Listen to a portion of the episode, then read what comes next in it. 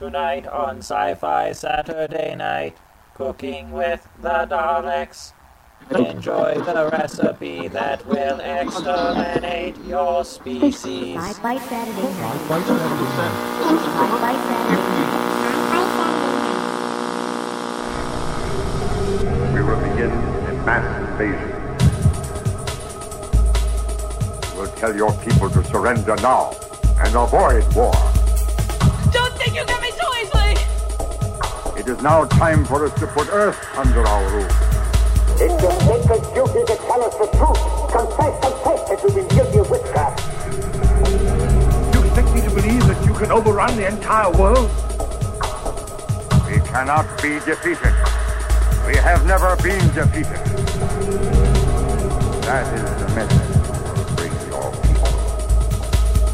Yeah, they're dead. They're all messed up. Sci-Fi Saturday night. Good morning, Armenia, from our virtual family room studio, deep in the underground living quarters in the deep dish entitlement plaza of Area 51. Hello, and welcome to Talkcast 276 and this week's edition of Sci Fi Saturday Night. I'm enjoying a wine spritzer with a dash of artificial cholesterol, the Jan Michael Vincent of Sci Fi Saturday Night, flying through the stratosphere on Airwolf, known as the Dome. Joining the Talkcast tonight, the rest of the Gang of Four. In the revered time vortex, the art technical anarchist. She runs everything behind the scenes, in front of the scenes, and likes to push buttons. It's our own girl genius, Kriana. My blood mayo content is only six mayos per deciliter. And that's something. From the stacks of her personal space in the dank dungeon's only indoor Zen garden and vegetable garden, helplessly hoping she waits by the airlock, our own Sombrarian. the cat TV is on, and watching them watch the cat TV is hilarious. I'll see you guys later. From a galaxy not as far away as you might imagine, the woman in chainmail adoring everything Marvel to the point where she has an inexplicable crush on Stanley, and trust me, that's inexplicable. Red Agent Carter lipstick and all, please welcome Sir Sarah Lady Knight. Currently, I literally only care about Mad Max. Is that possible? I didn't think it was, and then I saw it twice within the span of three days. I'm I'm I'm guessing it's the new Mad Max, and you weren't at a. Uh, Yeah, no. Mad Oh, Max okay. Fury Road. okay, and I guess we could talk about that, maybe, kind of, sorta. What? Uh, later on uh, in the show, uh, I'm going to introduce her now. She can talk if she wants to. If not, she'll be back in half an hour. Christy McDowell joins us again uh, to talk about her new comic, Gamer Girl and Vixen. Hey, Christy, how are you? I'm fantastic. Thank you for having me. Well, you know, you, you, you're a good friend of the show. You've been on before and you didn't learn your lesson, so you're back again. Wait a minute, wait a minute. Stop the presses. There are no Yeah. gamer girls because there's there's no fairness in gaming journalism. I thought. No, there's no ethics. In oh, gaming ethics. I'm sorry. It's What was I thinking? ethics completely What was I things. thinking? You have completely messed up the message. Sorry. What a- You were thinking that there was actually a rhyme or reason to what I'm- those assholes were doing. I'm but gonna go. I'm gonna go wrong. dox myself now, guys. go dox yourself. Uh, I well, think but then what do they have to do? I Wine. fair. and they will. they will. So they do. We're going to be talking about her new comic and all the people involved and her Kickstarter. But first, the news.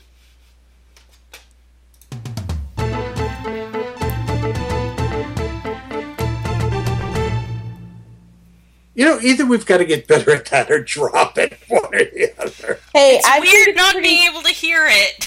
I was gonna say we're having some technical difficulties, and Kriana can't hear most of what's going on. So I think she's doing pretty well What? considering. what? What? What? Hearing aid? What? Oh, good lord. Bob Dylan. You Uh, kids get off you know, my Bob! Dylan was on uh, the second of the last uh, Letterman show, and he actually sounded really good. That's so fascinating. Bob Dylan Wow. sounded good ever? I don't think so. You never heard Nashville so- Skyline. And I never need to. Uh, actually, you do need to. No. You raised her. Nope. Uh huh. Nope. nope. So, we've got a bunch of stuff here, and I guess Sir Sarah wants to talk about Mad Max Fury Road. I literally only have eyes for Mad Max Fury Road. Okay, so when I first started hearing about this, it was actually pretty recently, um, and I was like, eh, well, I probably won't see it. I mean, like, you know, gore and blood and stuff is fine, but like, eh, maybe I'll wait till it comes out on DVD.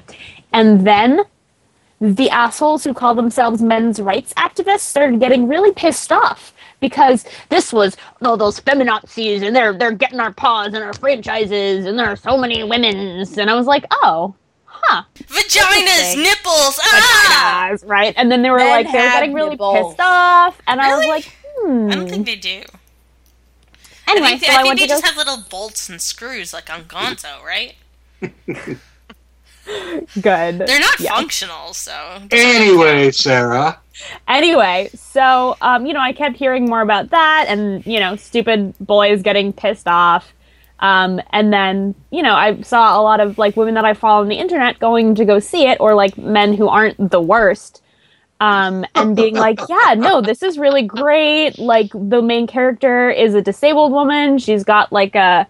Um, we're not really sure if it's like a birth defect, but she's got one of her arms is like ends in a stump, and she's like a cy- no a cyborg. Is that when you have a metal a metal? Is that the term? Yes. Yeah. Anyway, she's got like a metal arm extension, and she's a total badass. And I was like, all right, Wait, Well, is it robotic? If it's robotic, she's a cyborg. it is robotic. Yes, Then yes, cyborg is Okay. correct. Awesome. Continue. yes. Um, and I was like, all right, I should go see it. And then I saw it, and I was like, oh my god, this is amazing. So the movie basically stars fifteen women and like what's his face and Max, and that's like the movie. 15 women and what's his face? what's his face and like there's like no talking and it's just like cinem- the cinematography is so gorgeous like I, I had to look it up because it really looks like it was shot on film um like you can see in the beginning in the opening scene like you can see kind of the grain of the sky and of the sand and there are like four colors in the movie and it's just so visually intense and also has like really just an amazing plot and like amazing women. And I was like, what is this? This is great. So, really, everyone, please go see Mad Max. It is spectacular. I've seen it twice since Sunday. It's now Wednesday. And then it will be Sunday, and I might uh, be Saturday, and I might go see it again when by the time this airs. Who knows? It's amazing. Everyone go see it. That's it. So That's a- that that guy is actually Tom Hardy yeah, that one. and Char- Charlie Charlize Charlize Theron. Theron. Uh, bu- bu- bu- bu- bu- oh gosh, Zoe Zoe Kravitz. Kravitz, Rosie Huntington Whiteley, Riley. That is Keough, a list of names, Dom. Abby- yeah, yeah. There, there's some uh, amazing, actually, men and women in this movie. So, you have Sir Sarah to say this is worth seeing. Go see it. Amazing. And like Women talk to each other so cool. about They do. things that are not boys. It takes the Bechdel test and just kind of runs a car on fire over it. Beautiful. Beautiful. It's funny because there are lots Nice. cars on fire in the movie. Thank you. Thank you. I thought of that myself. You're all welcome. Now I really want to see it. Yes. Yeah, that was a Yes. ringing Um, and- Yeah, right. And one more thing is that there's no sexual violence in the movie. Like What? this is a movie that is a society that's built on slavery and there's no sexual violence in any way of any kind. Well, then it can't possibly we- be a gritty movie. Yeah, Right? how No, do we know not- which guy is the worst guy? Exactly. I, I don't think we can. I don't know how I'm going to be able to understand. no, you I don't think you will. My, my I little that's female brain is confused. It is, and I think that's the problem men's rights activists are having is that they don't without sexual violence, how does the world work? How does it function? Well, clearly, if it can function that way in a post apocalyptic slavery society, then, hmm, interesting. Maybe But we're how do doing we something wrong. maintain the patriarchy if even within a system of slavery, women aren't treated worse? Oh my god. I don't know. It's terrible. And if the male slaves aren't trying to protect the female slaves from something, how do we know the female slaves are lesser? Exactly. We These don't- are well, important questions, Sarah. Yeah. Um, to be fair, there are women who are kept as like breeders, but nothing is explicitly shown or discussed in the movie, and it, it, it's you know the the kind of point of the movie is that they're escaping, and then they basically are badasses forever. Nice. It's really great. Yes. So great. Yes. It's so good, you guys. Go see it immediately. All right, so so then the question is is, where the hell do we go from here? Good lord, Knitting. Kriana, I'm knitting. knitting, no. I'm knitting. I'm knitting like the wind. yeah, because uh, So yeah, I have you to have. finish this in the next two and a half weeks. And why is that? No reason. Uh huh. Because you had, uh, let me see, Sarah Brightman, the space tourist. I did. You did. So what's the deal with that? Um, Sarah Brightman wants to go into space. I mean, don't we all though? I thought when I was reading that that she had rescinded her request. I think that's exactly what happened. No, she, go del- she delayed it. She delayed it. She didn't rescind it. Uh. And why did she postpone it? I have no idea. I didn't read the article. then why did you put it in the doc? Like, I don't know. I, th- I thought it looked interesting. So that's all. hint when you want to report on something, No, perhaps. I mean, I didn't think anyone was actually going to see it. I just wanted it to look like I was contributing without actually contributing. All right. Hey, Doesn't everyone contrib- do that? contribute one Uh, thing? Um, Explain explain the thing that I've highlighted there in the doc. I- I'm not looking at it. I'm actually seriously knitting. Okay.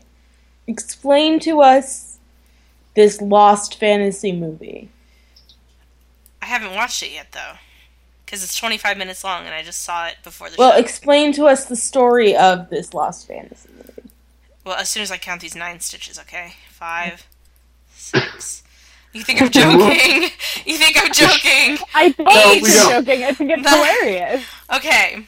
Um, so there was a fantasy movie that showed before The Empire Strikes Back in the 80s that was art directed by the same art director as The Empire Strikes Back, and it's kind of a legend because really no one has seen it since then, and it's available on YouTube until the end of May. So go watch it because no one's seen it in 35 years except for now all the millions of people on YouTube, so. Yeah.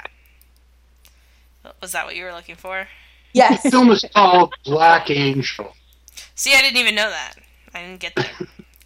I didn't get there. I, and I it wasn't saw- shown and it wasn't shown in the United States either.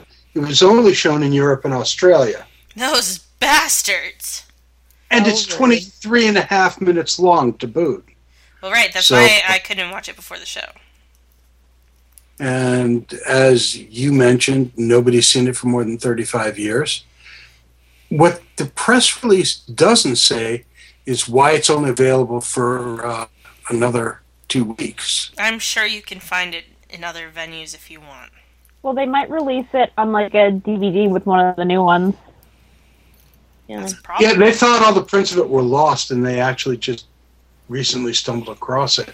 Uh, it's what I've seen of it, and and I did see about four or five minutes of it.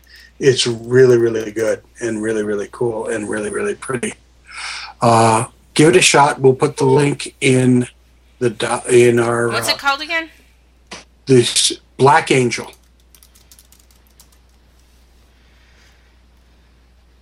Hmm. Checking other venues. I don't think it's going to be there. Hmm. Well, then someone could certainly make that happen. I'm not saying me, I'm saying someone. Oh, good lord. Uh huh. Sure. All right, Dome, do you want to talk about something or do you want me to talk about something? Go for it, kiddo. You're on. All right. So, I have not actually watched the trailer for Jonathan Strange and Mr. Norrell yet because I read the book. The book is the weirdest book I have ever encountered. I remember reading it and having to power through the first bit and all of a sudden hitting a point where I wanted to read it and needed to know what came next. I do not remember anything that happens in the book besides that there are two magicians and someone goes to Venice. Good. This page, this page, this book is, I think, literally almost a thousand pages long. It's giant. Wait, It is here, I it right giant. next to me. Hold on. I don't know how they're going to condense it down to. Is it a movie or a miniseries? It's a doing? mini series. Okay. Um, I don't even know how they're going to 846 condense it to a mini series, but yeah. 846 pages. Yikes. So large. Yes. It is a doorstop. Yes. And I am 40 pages in. 40 whole pages. 40 whole pages. Well, I got distracted by Marvel Comics. So, And, and going to see Mad Max Fury Road twice in the Also past that. week. also that. So, you know, it's all part of that shut up and read a book, kids, every once in a while. Just shut up and read a book. This is a good Who book. reads? What is Yeah, exactly. reading? But the thing is, here's the thing because it is such a dense book, it was really kind of a small hit. Like people who, the small subset of people who cross over enjoying really dense, um, heavily written literature enjoyed it. And on, and those people only enjoyed it if they are the kind of people who enjoy um, political intrigue and or magic to begin with. Yeah, I've seen it shelved both in fiction and in sci-fi fantasy. Yeah. It's So it- it's a it is really definitely, hard book to categorize. It's a hard book to read. And Mm-hmm. I don't say that very often. I but I enjoyed it and I found it difficult to read. Um but the the response to the um trailer so far, including among people who I trust their opinion who've read the book and enjoyed the book, they've all said it looks really good. So I'm excited. Yay! And someone same goes to Venice. But at the same time, it's Syfy, correct? Well, and Syfy, as Isn't we there- know, I thought it is was the BBC. yeah. I thought it might be Beeps. If it's Um, BBC, I'm with it 100%. If it's Uh, it's BBC. It's Okay. BBC. then then it will definitely at least be up to the par that the BBC brings to stuff, which I think is wonderful. Uh, Because Yeah, I was just Except for the old Hitchhiker's uh, Guide to the Galaxy. Let's be honest. with Yeah, but- yeah, but that was a long, long time ago too. That original series on the and it BBC. belongs in a galaxy far, far away. It's Well, like I'm you know we can't be like the Marvel CEO and blame the Supergirl movie from 30 years ago on why we shouldn't have more female-led superhero movies, right? No, I'm just saying the BBC No. wasn't always Yeah. amazing and isn't necessarily always amazing. yeah, that's true. Just like Marvel movies are not always amazing, it doesn't mean the BBC should stop making shows, and it doesn't mean Marvel doesn't need. Why are we talking about Marvel? I thought we said we weren't going to do this. God damn it, Sorry, Sarah. Sorry, sorry, it was my fault. Not It's an interesting uh, tr- handcuff in every Marvel movie since Iron Man. They've done the somebody gets the limb cut off in homage to Star Wars. In Gee, I wonder Like whose they- idea that was, Joss Whedon. and I don't, I don't know if it actually was his or not, but uh, Oh, please, he's such a Star Wars nerd. oh, I know he is. But I, I do think that it started all the way back with Iron Man one, and in that, you know, Whedon was a very, very small part of the Marvel universe at that point. It wasn't until a little bit later that he became an active participant as opposed to just a, a passive fanboy, which is wonderful. But as But it that turns could out, absolutely be a coincidence. And oddly enough, it isn't. There, that Kevin Feige revealed that while it didn't start out intentional, every Marvel Phase 2 movie included the Star Wars something gets cut off. All right, all right. To completely derail this because it's boring. Well, wait Can a minute, we- no. no, it's Oh, it's super oh. boring. Can we do away with the terms fanboy, fangirl? It's infantilizing and ridiculous. Why can't you just be a fan? If you're a fan, you're basically the same thing. It's just not infantilizing, patronizing, and condescending. Oh, like that comment was? Perfect. We'll be careful then. Good. I'm glad that got through to you. But I really, really appreciate the fact that I had this wonderful blend going into the next thing, which you just kind of stomped all over for no apparent reason. No, I really Uh, think the term fanboy and fangirl need to not be used anymore. Like, not just here, like everywhere. I think that, you know, it, it started out as a counterculture type of thing. Didn't it start in anime anyway? No, it started years, years before anime became a thing. I don't. I don't think that's true. No, Well, it did. Because it's nowhere near that old. It's not a problem. In any case, it's kind of insulting. seems to be important. I think it is important that we don't insult people that we like, like Joss Whedon. I didn't think that's insulting. He refers to himself way. But let's let's all be careful of our language and mindful. You're right. Why should I refer to somebody the way they refer to themselves? That's a horrible thing for me to do. I'll be very careful. It might be. refer- Don't you don't you think it's infantilizing though? Well, actually, I don't, and I never have. Sir Sarah, what's your thought on this? I'm torn because I don't like it being used by people outside of fandom, but I'm not sure yet how I feel about people specifically saying it about themselves. But I'm leaning more on your side because of how I feel about the trend going around Tumblr of people referring to themselves as garbage for something, um, which is very That's very um, self-deprecating, and it seems like it's not quite as um, intense of a comparison, but it's in a similar vein. I would agree with that. Sombrarian, what are your thoughts? I'm even more torn than Sarah and will need time to synthesize my thoughts. Come back later. Christy. Christy, have you have you got any thoughts on this? I'm Switzerland. Fair enough.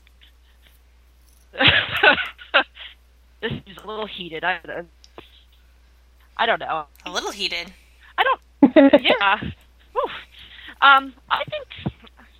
I don't know. I kind of lean with them with this. Like, if it's a term that's being used, you know, affectionately within the, the core, I don't mind it so much. But kind of the the der- derogatory, not you know, in the know, is just a they'll lump everybody into one group. I think is a little different. So I think I might be aligned with Sarah there. See, we had differences of opinion. That was interesting. Let's move on. How about we get to the segue I was going to when this started? If you want. Oh, gosh, thanks. I give you permission.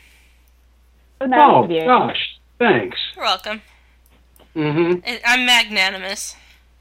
You're a, me- a number of things, and that might be one of them.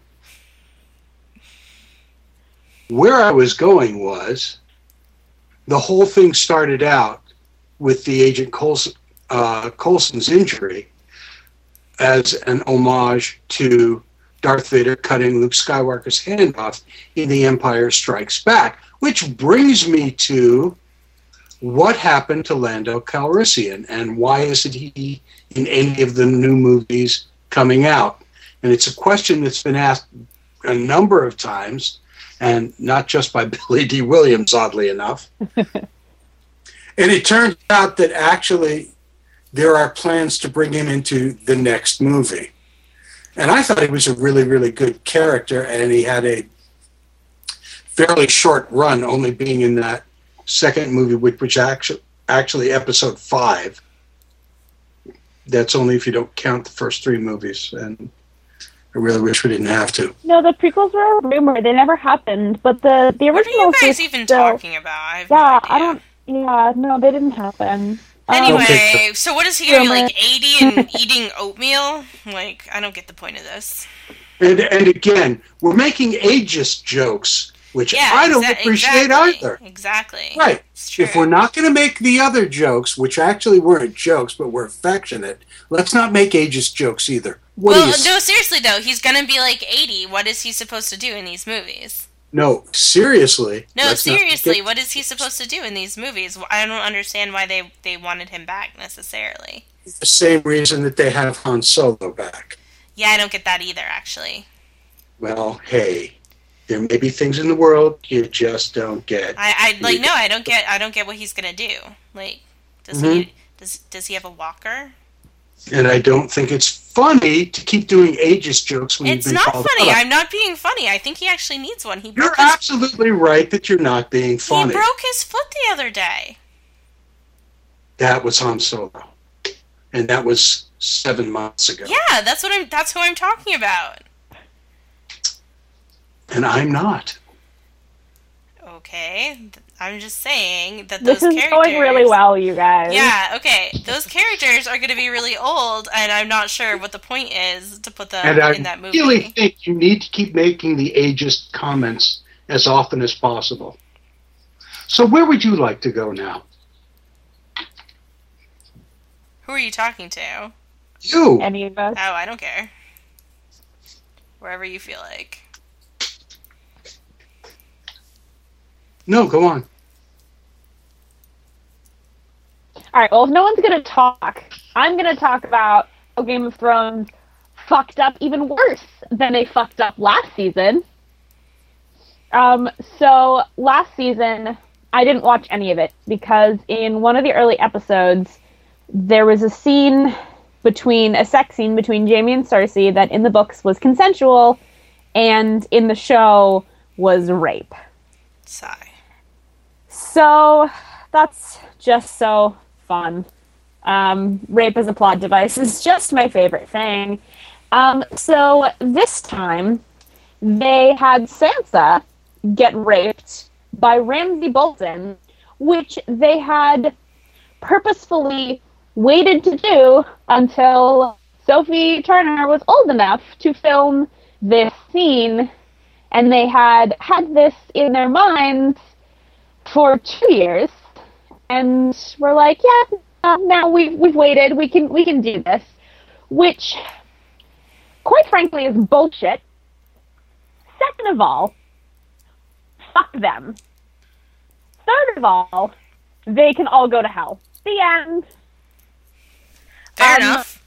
Yeah, but really, they've really screwed the pooch on this one. Um, they Again. lost Again. again. They lost some viewers last time, myself included. Um, but this time, the internet has kind of exploded and been like, no, but really, we got mad about the previous rape scene that also they didn't think was a rape scene. And they were like, no, it's not. It's totally consensual. It's literally not. Um, so instead of not using rape as a plot device, they were like, let's just rape Sansa, who is finally coming into her own, becoming her own person, starting to really play the game, and then just rape her. Because that's what everyone wants, right? Yes? Totally? No, not at all. But I don't So I understand hope- how this is different from what they've been doing since season one. Which is why I haven't bothered since episode It's five. really it's really not different from what they were doing in season Yeah. one, except for the fact that neither of these two things were actually in the books, which are pretty heavy on the rape anyway. So the fact that they're making up new ones to go in here is pretty extraordinary. Yeah. Look, let's face reality. Game of Thrones is not particularly well written to begin with. That's the understatement of the year. Secondly, the series on HBO diverts from the badly written books in numerous ways, so that at, at many points throughout the show, it bears no resemblance whatsoever. But here's the thing. In both the books and the show, the one of the few consistent things is that this character's arc is that she goes from being a pawn, being victimized, being naive, But not and- necessarily sexually victimized. yeah, not sexually, Right.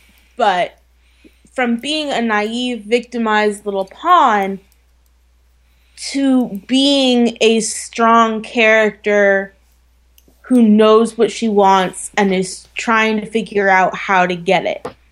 Like she's one of she I say a lot about George R. R. Martin and a lot of it's true, but she is one of the best developed characters in the series. So what they've done And- is they've taken the one character that's developed well Yeah. and said, "Fuck this." You know what? She should just get raped.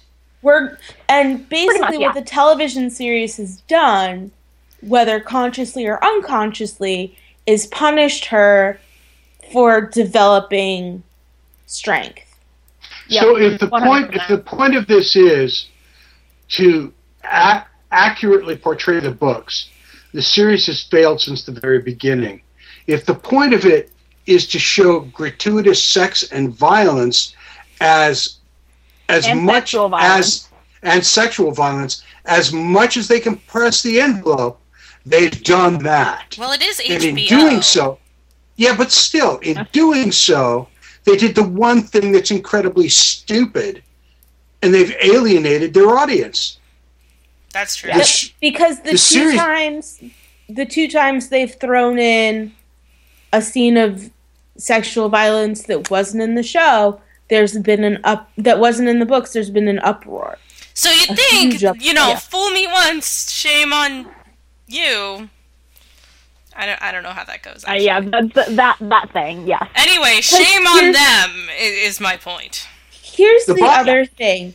Um the other thing is in the books there are definitely rape scenes and there are definitely scenes of intense violence against women. And I'm not violence, saying completely violence against men and violence against women. well, but And the violence against animals, violence against the undead. We could go But we're on. specifically talking about violence against women right now. Yeah. Specifically, I'm talking about violence against women, and a lot of the violence against women in the books is sexualized. However, however, it usually serves as an important plot point or character development point. And it's less, I feel, romanticized. It's less in the book. romanticized and it's less And they're actually gratuitous in the book. Punishments. Yeah. Uh, less And gratuitous, but not much less. And I- well, I- I- there are characters in the book that are wi- female characters who actually like the sand vipers in the books are very very um I forget now the specifics, but there's something about um someone threatened one of them with sexual violence once and was disposed of. And so it's not in the books it's not that women are there to be raped, it's you know, this was significant for this character. But even But then- so, but why is this a thing? But here's the shouldn't be a thing. thing. Here's my it shouldn't here's be a thing at all. What has to what has to happen is that people need to get literally as pissed off as they're now getting when this goddamn series started five years ago. Here's my what thing, you're though. I now. don't, I don't What you- know. I, my argument is, my argument is, which maybe I'm not making clearly. My argument is Oh, that it's fine. not inherently wrong to show sexual violence or rape in literature or film. It is not inherently wrong to depict those things. It is inherently wrong to depict those things in a gratuitous manner Or a And romanticized manner. or a romanticized Or- manner. And the show since the and the show dome has crossed that line several times. However, Repeatedly, at the beginning, it it was not. That's my thing. Now we're agreeing heatedly. I, I kind of well, I disagree because from the inception of this series, it has been vile, dehumanizing to both men and women, and frankly, sickening. Well, I the first literally- season actually followed the books pretty closely, if I remember Oh. correctly. And Yeah. the books did exactly the same thing. I agree with that. Heatedly. So, you know, the reality is this this whole series has been gratuitous from the very beginning. It doesn't And I think that the books less so, and the series tried harder. Um, I But now, the now the series is opposite of trying. yeah, I think the series tried harder in the beginning. Yeah, Um, the wrestling and the world books were inherent were more successful. And I don't want to feel like I'm defending them, but I do feel like these were not depicted as, oh hey, this is what happens sometimes. I don't know. It I kind of feel. I as- feel like they were in the books. I feel like rapes were punished in the books. Mm, and I people don't. who committed rape were considered awful. Yeah. Mm, you're an awful person. Go to another land, have a castle, and rape some more. Um, that's kind of what happened. And and in in the series, and it was more- absolutely romanticized. Hello, Daenerys.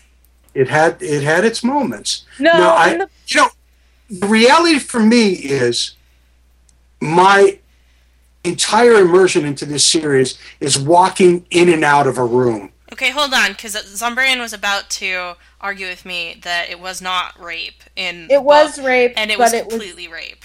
it was not it was rape. However, I don't think it was as romanticized as you think it was. It was more romanticized than it should be. Yep. So And let's I think that this. that's one of the points where the TV series depicted something as, you know, a negative that the book missed. However, now the TV series is failing. And fucking up. Yep. So let, let's leave it at this. When you're watching something that makes you vomit into your own mouth, maybe you shouldn't bother. And on And that Frank- note, we should probably That- talk about the Flash before, so that we have a palate cleanser. I think we need to. because this just got a little too heated, and I think we've scared Christy. Chr- Christy, are you scared yet? Did we scare her away? I'm sorry, Christy. No, no, we- I'm here. I'm Oh, thank God. just just taking a just taking a step back. Probably a good idea. Don't worry, we won't fight you, just each other. Well, you know, it's nice to have actual opinions as opposed to everybody going, "Isn't this cute? Isn't this wonderful?" I just love this. That's no fun. No one wants to listen to that. Nobody does. Okay, so what do you want to say about uh, Flash season one? It's awesome. You know, I've I've got to say that CW has done a great job of uh, taking what is a marginal series in Arrow uh, and putting it into a universe with the Flash and adding more uh, to the universe next season uh, to make some So really wait, wait, wait. good- Elaborate for our listeners who haven't heard. What are they adding next season? Uh, I had something about that last week, and I can't remember what it is offhand. I don't think There's we ano- talked about it, but I, I, you know, I just saw the title and now I can't remember what it is. Like seriously, I literally just, just saw this. Hang on. Mm, in the multiverse somewhere. somewhere. Just quick, Zombrian, sing that Fievel song while we're looking for this. Because I seriously can't find it. Arrow Flash spin off series in the works. Uh. Yeah, and not even the the uh, the link that I have talks about it. Uh, I'm googling furiously. Sing, Zombrian, sing! No? Oh. There are probably cats purring into her microphone. Probably. Probably. Oh, there's there's the there's your kitty. that was me. I did that. Did you? Yes. That's adorable. Thank you. You're so cute. Hey. in any case, Arrow itself has done a really good job of, of taking a character that in, in the past been a big character and done a great job with it. Wait, I just saw Arthur Darvill, and I'm I'm what? Yeah, it's in the spin-off, The Legends of Tomorrow, whatever. There it is. Is that it? I didn't think that was the right thing. This, are, think- wait, we're, are we talking about the spin-off? Because I thought we were talking about next season on The Flash. Next season on the Flash and bringing that third show into the No, there, into there's the, another show. Yeah, Yeah, Legends of Tomorrow. that really was it. I thought it started with M. You did a bad job. I, I did. I'm sorry. I'm sorry. I forgive you. I'm sorry. and a bunch of the actors from both of these shows are migrating into the new show. Among them, Atom. Among them, Sara Lance. Yes. Not the Siri character. Wait, Sara Lance or Laurel Lance? Sara. Sara I, you know, I wasn't. back. I wasn't her biggest fan. Like, I like her character. Just like something about that actress is off-putting to me. So it was like, Yes. However, at least their only queer character is no longer dead. that. Yes, I'm fine about. I'm fine with that. Well, yes. not the only one. Her Well, her girlfriend is still alive. oh, that's true. That's true. Her girlfriend, but So there, there's I read somewhere that they married her girlfriend, who was a lesbian, or is she canonically bisexual? Because I feel like they married her off to some guy without that she didn't really And- want to be married to. And she didn't end up marrying him. Okay, cool. I haven't watched it, so I just Yeah. follow ladies. I, I haven't watched it. I'm so behind on Arrow because it's just so tedious to watch, except for Felicity. Felicity is a ray of sunshine. She is, And, especially when she guest stars on The Flash, and is like, "This is And the let fun me throw city, you a right?" spoiler for Arrow. The worst spoiler in the world is the last 15 seconds of the final episode. What happened? Are you gonna say them right now? Do it, do it. Spoiler alert! Everyone else shut their ears. What watch it. happens? Felicity and Oliver drive off into the sunset in a goddamn convertible together to be Really? alone together. And I swear to Christ, it was like a Clairol commercial. I think you're lying. That doesn't Oh really my happen. Well, I sat there and I wanted to throw something at the TV. You're just was trying to piss me off. That that's not. Well, Yeah, right. I'm doing that on purpose. I can do that easily enough. False because Felicity plus Barry OTP. Yeah. Yeah, well, right now Felicity is trying to marry Oliver Queen, Nope. Again is my statement.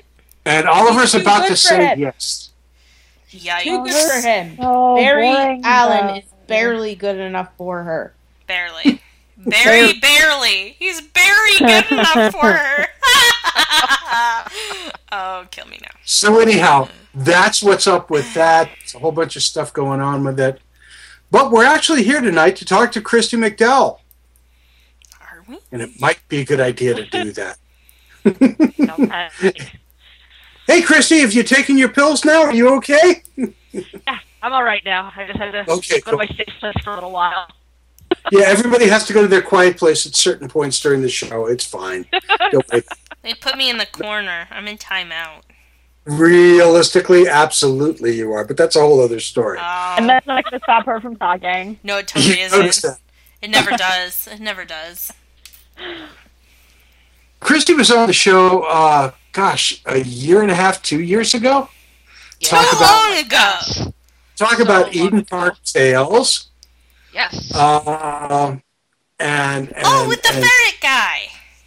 the ferret fer- guy with trinkets. The ferret's my favorite. And since then, she's gone off on her own to do some work and shot an email off to us a couple of weeks ago about her new Kickstarter for Gamer Girl and Vixen, which is a comic that she's co created with, oh God, let me get his name right. And Gemma. And Gemma. Oh, Gemma. We miss her still. We miss you, Gemma. Uh, We love you, Gemma. Sean Mills. And you guys wrote Gamer Girl and Vixen together. yes. Okay, and and Gemma, who could not be with us tonight, even though we tried desperately But to she get is her, to- still alive. she is still Oh, yes. alive. Just just to be clear, she's with us in the sense that she's alive and she's she's with us in in her heart. No, that still sounds like she's dead. Um, she's definitely alive. She had a shitty internet connection, and we couldn't get her stabilized in time to get her on the show. That still kind of sounds bad. In a medical kind of way, I suppose it we couldn't get her stabilized. like, did you not hear that? No, actually, I didn't. I never hear myself when I talk, which is something That that sounds like something you should see a doctor for. absolutely. So, how did you and Sean get together with this project? Well, Sean and I have been really good friends for ah, close, no, more than a decade now. Um, we started at writing in fan fiction boards and you know general geekery, and as he was watching me do the Eden Park Tales stuff with Jay, uh, Jay Morse for new listeners, um, He was like, God, is it really that easy? And I was like, No. and he's like, Well, I want to do it anyway. So I was like, All right. So we started working together. We we took some ideas that we'd always kind of been playing around with as far as character types and realized that they could probably make a really fun, quirky comic book duo. So started working on it and Gamer Girl and Vixen is the the result of that. It's just a couple of crazy kids making up some fun characters and decided that hey, maybe maybe it's something other people might like. And then you kind of pulled a, a team together of uh, artists and inkers. And how did you get together with uh, Gemma? How did that happen? So originally I was going to be um, working with another artist whose design we actually ended up keeping because he's extraordinarily talented. Um, but unfortunately, timing wise, we couldn't get our schedules really working together. So we took these ideas and we went to the internet because you can find everything on the internet, including an artist. Um, so we went to different forums, went DVR, DeviantArt, uh, digital webbing, um, even Facebook, Reddit, anywhere we could think of to put up an ad for um, a new artist. And Gemma was one of the many applicants, and she stood out in the fact that she really seemed to get what we were doing pretty much right away, um, as far as the tone of the story, um, the the tone of the book, and how you know how fun and bright we really wanted to be, while still tackling some pretty uh, topical issues. And she sent us a little tiny bit of fan art of our characters, and everybody loves fan art, so we hired her on the spot. yeah. And That's how you find the yeah, best gotta tell- artists. Seriously, and that's that's the best. Oh yeah. Yeah. and her style really works towards what it is you're doing. It's it's oh my god, really yeah. incredibly cool artwork. That Isn't it though? that She actually just blows us links away to an every single time. Cool story, you know. So Yeah. it works great. Um, and your choice for these two young ladies was costumed supervillains. Yes. Why? Does everybody like a bad guy? I mean, come on. Um, I think what we really like to do is is play with the idea that in such a bright, poppy world, clearly everything is not black and white. I don't think we have black and white at all on our palettes. and that's kind of what we're doing with this. Is that we've got these two characters who are they're villains in the sense that they're doing bad things, but they're not actually doing bad things to be bad. They're just kind of selfish college girls who both just like to kind of cause trouble. Um, they meet one night after uh, failed or almost failed robbery on Vixen's part when uh, she meets gamer girl who kind of on a bad track but hasn't really pulled the trigger on whether she really wants to be supervillain or not yet. And uh, meeting Vixen and seeing kind of the, the high thrills chase of supervillainy really appeals to her, and they just decide to be menaces to society. They don't have any world domination in, endeavors in mind. They don't really, you know, they just they want to have fun, and their way of having fun involves breaking into rich people's penthouses. And on top of that, you have this this flirtatious Liz and Bianca story that runs through the whole thing. Yes.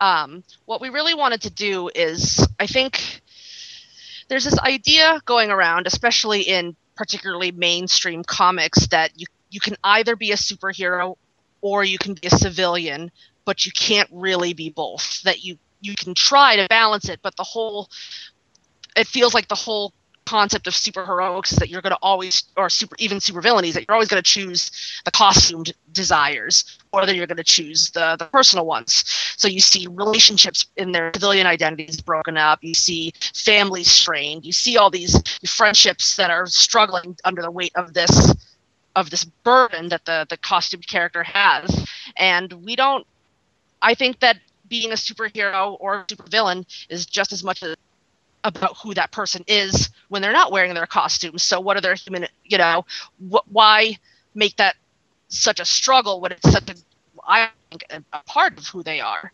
So we, we really blend the the the people, the the romance, the the friendship, the flirtation, all of that stuff really well into the story because it's going to bleed through. Their real lives are going to bleed into their costume lives. Their costumes are going to bleed into their regular lives, and I don't think it has to be an either or. I think th- as the story goes on, you start to realize that both parts are equally important to them. And th- there's there's a certain level of maturity in the writing here that makes these characters pop right off the page. I really liked it. Really Oh. liked it a lot. Thank you very much. and and I, I just thought it was a, a fun ride, and uh, you know visually it, it works nicely. The writing is at at the same time very light, and there were some really poignant moments in it as well. And I I just can't tell you how much I liked the writing. It was really really good. Oh, thank you so much. That's uh, that's equal parts me and Sean. We've been. I like think that I'm a good writer. Um, I mean, I've written other stories. I've, you know, I really enjoy the writing process. But I think there's something about the way that I work with Sean that really opens up a lot of doors. We have a really great personal banter, and I think that comes across when you see the characters interacting, see the way we juxtaposition the characters into situations where they have the opportunities to really riff off of each other, both physically in what they're doing, but also in just the way they converse with each other. So you decided to take this and turn it into a Kickstarter project so that you can Yes. get the first two issues out. Correct. Um, we So- originally so- started. We oh, So the good news is you started it like three or four days ago at this point. yeah, f- uh, five days ago. and you're halfway to your you're over halfway to your goal. Yep, we just Five hit fifty-three percent today. So Yep. it's uh, You sure as Yeah, hell it- did. It's it's uh it's been pretty intense. I I didn't know what to expect when we first started to put it out there. As far as like before we even were going the Kickstarter route, we were trying to develop kind of a uh, um kind of a grassroots campaign for it. We started with the Tumblr and Facebook and Twitter. Um, started kind of teasing these images of these characters, saying "coming soon." You know, this is something we're working on, and it was really attracting a lot of notice in that direction. Um, and while we were doing that, we were pitching it to a couple of different publishing companies. And while unfortunately um, several of them decided not to go with us, those few that responded, we just felt so strongly. We were getting such a really positive response on the social media that we just felt that all right well if, if we can't get some kind of official backing we'll we'll do this ourselves. We'll do this with the fans. You know the people that are resonating are the people that are going to be reading it anyway. And why not involve them in the process? So we went to to kickstarter and it has just been overwhelmingly positive and wonderful. Everything about this has been just mind-boggling. um, the speed at which we're we're starting to raise funding for it, the responses. We've had a, a number of reviews and interviews with a couple of different um, sites and review um, review sites and news outlets, and uh, just everybody is really really on board with this story, and it's. it's this is what it's all about. I'm I'm really feeling like this has just been an incredible everything that I've ever wanted is happening right now and it's just amazing. It's a it's yeah, no, I get that. um, you know, it, it's it's always shown in your work that this is where you want to be, this is what you want to do. But uh, this project uh, for me is is the perfect Christy McDowell project, the absolute perfect one.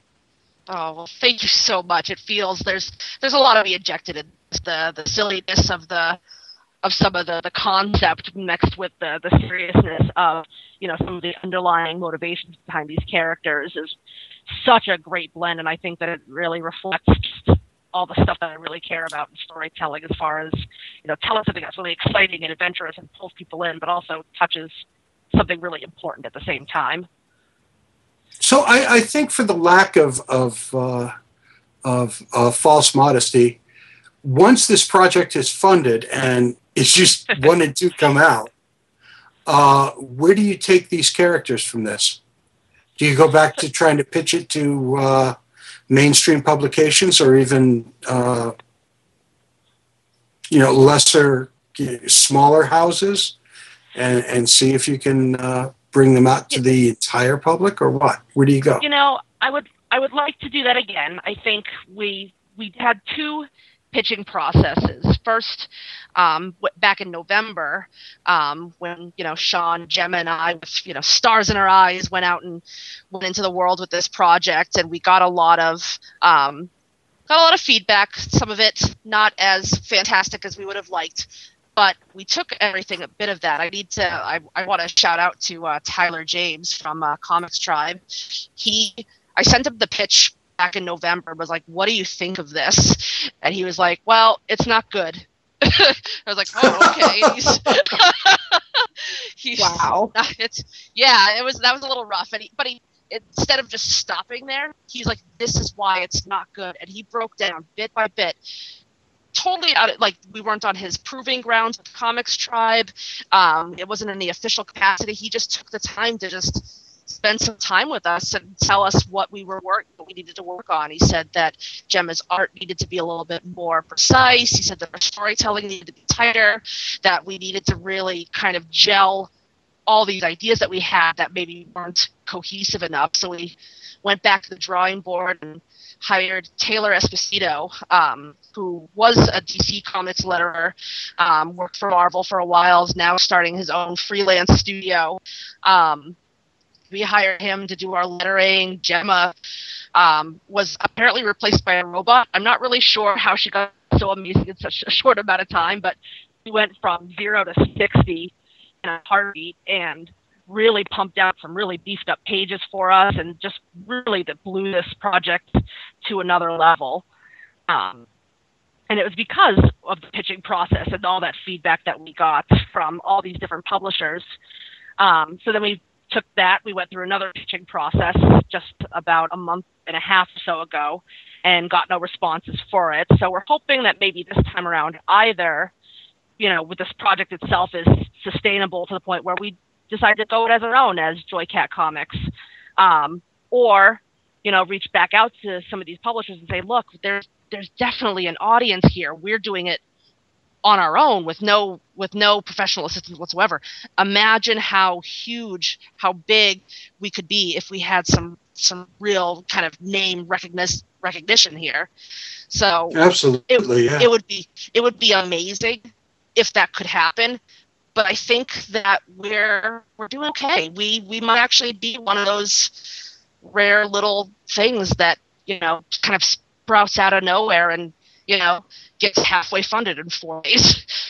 so that, well, you're, that, well, might you're be well on your way to do that right now. yeah, I know. It's just we're it's just a really crazy thing. We're really open to whatever happens. I'm really looking forward to uh, Boston Comic Con where, where I'll have these physical copies and start really just getting meeting people, talking to people, showing them what we have to offer and seeing what happens on that level. Because I think with this Kickstarter campaign, it's really launching us to a level that we weren't entirely expecting, but we are super embracing.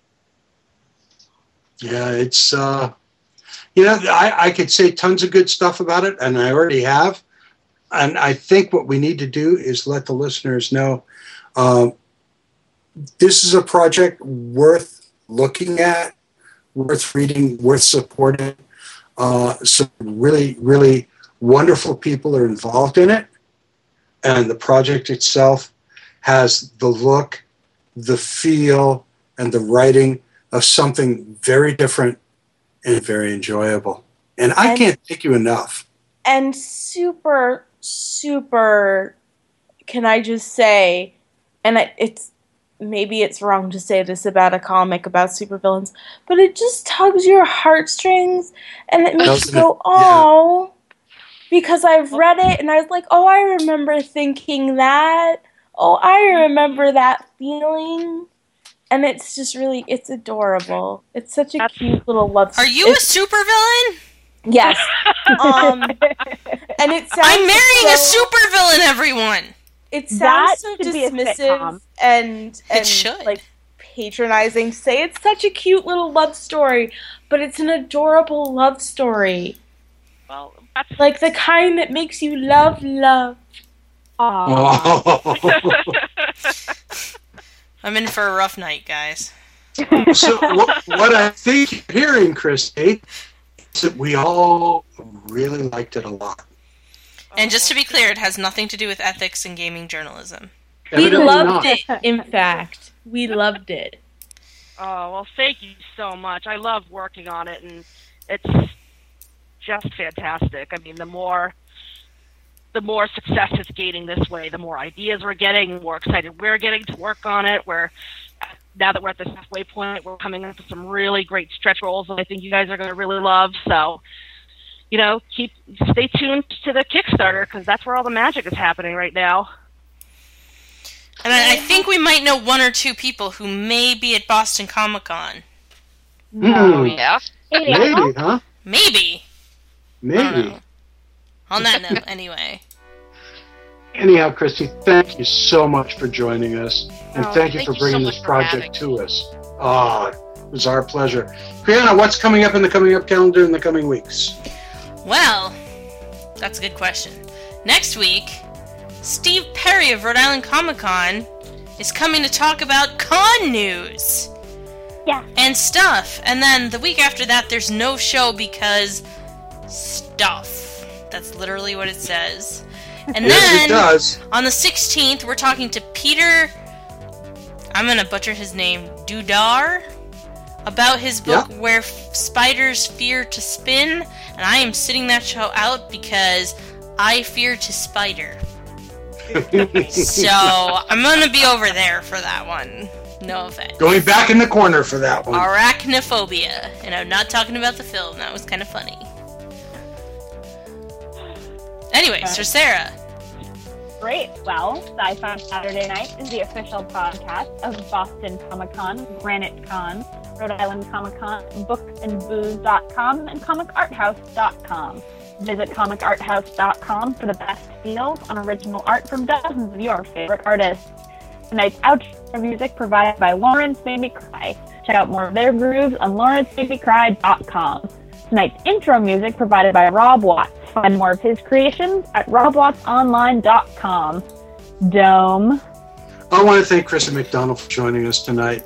Gamer Girl and Vixen is something you. McDowell. I said McDonald, didn't I? E I E I O. Uh, E- It's more like yeah, yeah. Oh, Gamer Girl and Vixen is a wonderful project. You should all uh, check it out. You should throw money at her. Shut up and take my money. It's well worth the price. I want to thank Cass for joining us tonight, even with the arguments. From the Revere Time Vortex, the sweetheart of the soundboard, Kriana, and the woman aboard Zombarian. Thank you, ladies. you love the arguments. Don't even lie. Continuing her own personal galaxy quest, Sir Sara, thank you, darling. I'm gonna go see Mad Max again. Yay! Yeah. Mrs. Jones saying Terry and Jeannie, shared pain is lessened, shared joy increased. Thus do we all refute entropy. If you're listening in Kuala Lumpur right now, good morning.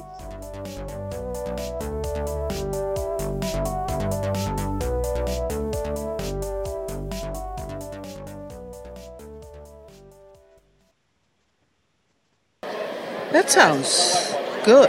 That sounds perfect.